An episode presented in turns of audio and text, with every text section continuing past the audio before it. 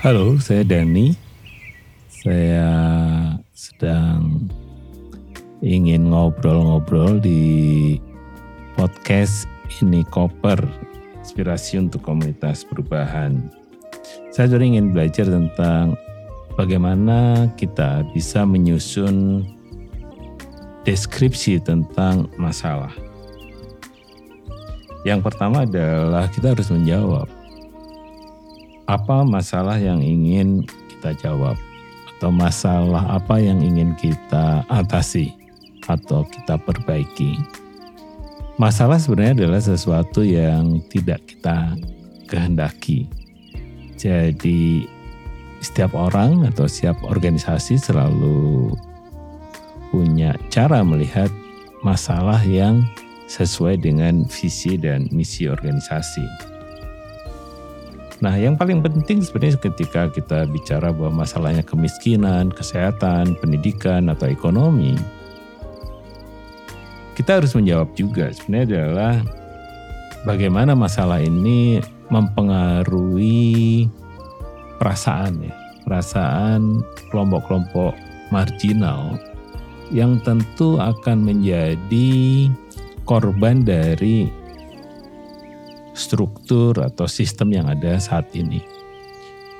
Jadi biasanya yang kita sebut masalah ini kaitannya dengan kelompok-kelompok marginal seperti perempuan, kemudian gadis, kemudian kaum difabel, kaum minoritas, ya, dan banyak lagi.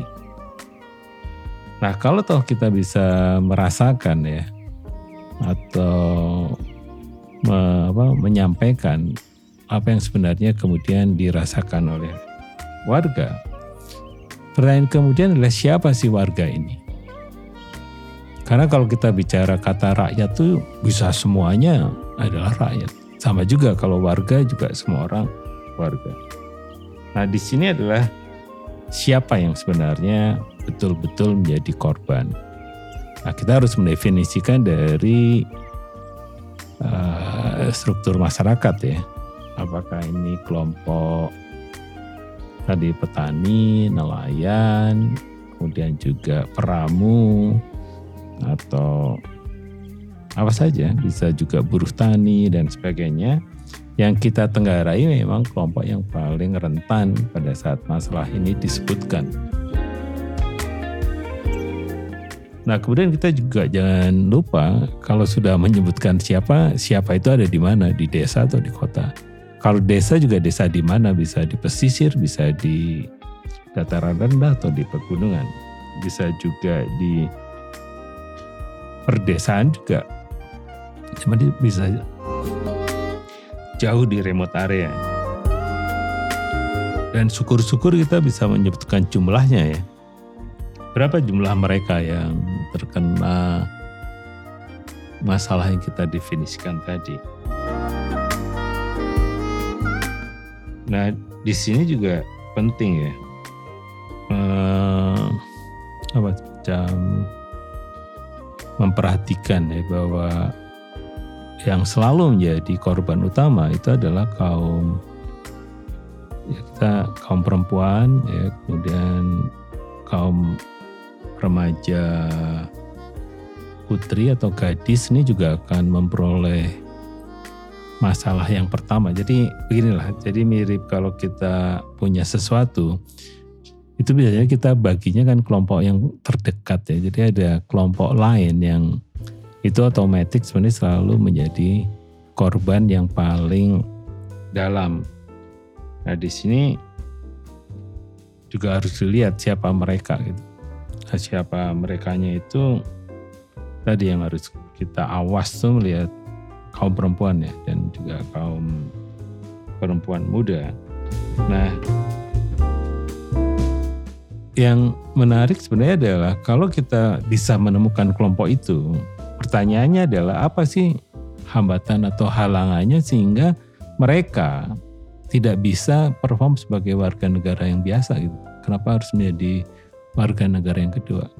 Nah, ini tentu ada masalah-masalah yang sifatnya struktural ya, bisa apa bisa politik, bisa gender, bisa apa ras ya, etnik itu juga bisa, kemudian juga bagaimana akses mereka ke kekuasaan itu.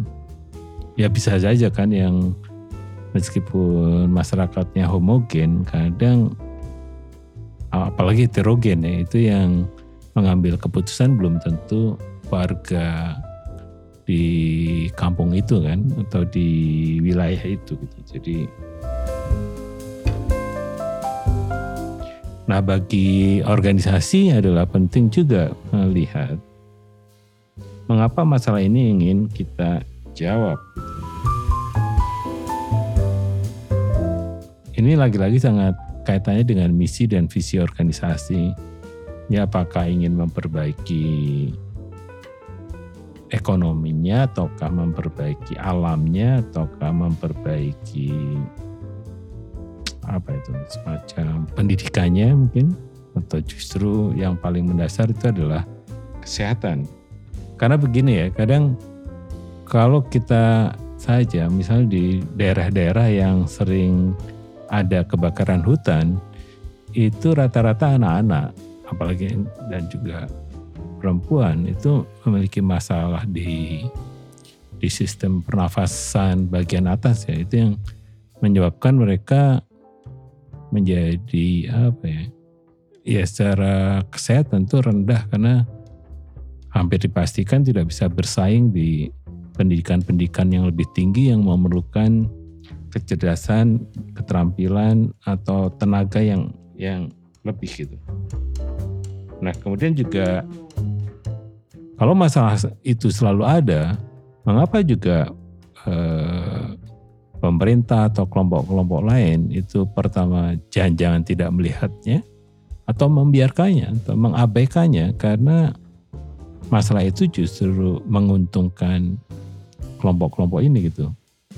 Atau kelompok-kelompok ini punya interest lebih pada hal-hal yang sifatnya ya ekonomi atau ada masalah dengan para apa corporate gitu, yang menyebabkan ya membiarkan masalah ini toh mereka memperoleh keuntungan. Nah, itu siapa tuh? Siapa saja yang punya interest seperti itu? Itu kalau kita ingin mendeskripsikan masalah yang pengen kita jawab. Jadi masalahnya apa? Kemudian apa akibatnya pada kelompok-kelompok marginal, siapa saja mereka, kemudian di mana mereka, berapa jumlah mereka, apakah ada yang lebih dalam kaitannya dengan kelompok-kelompok marginal, kelompok perempuan, kelompok anak perempuan, karena dalam uh, sistem yang tidak adil itu pasti kelompok-kelompok ini yang paling uh, menjadi korban. Nah juga bagi yang ingin menyelesaikan masalahnya, kenapa masalah itu ingin diselesaikan? Kalau bagi para penguasa dan juga yang memperoleh untung dari sistem yang ada, mengapa mereka tetap mempertahankan situasi itu? Itu saja ya sharing tentang bagaimana sih kita bisa mendeskripsikan masalah yang ingin kita jawab. Demikian tadi isi Nicopter kali ini, sampai jumpa pada edisi berikutnya.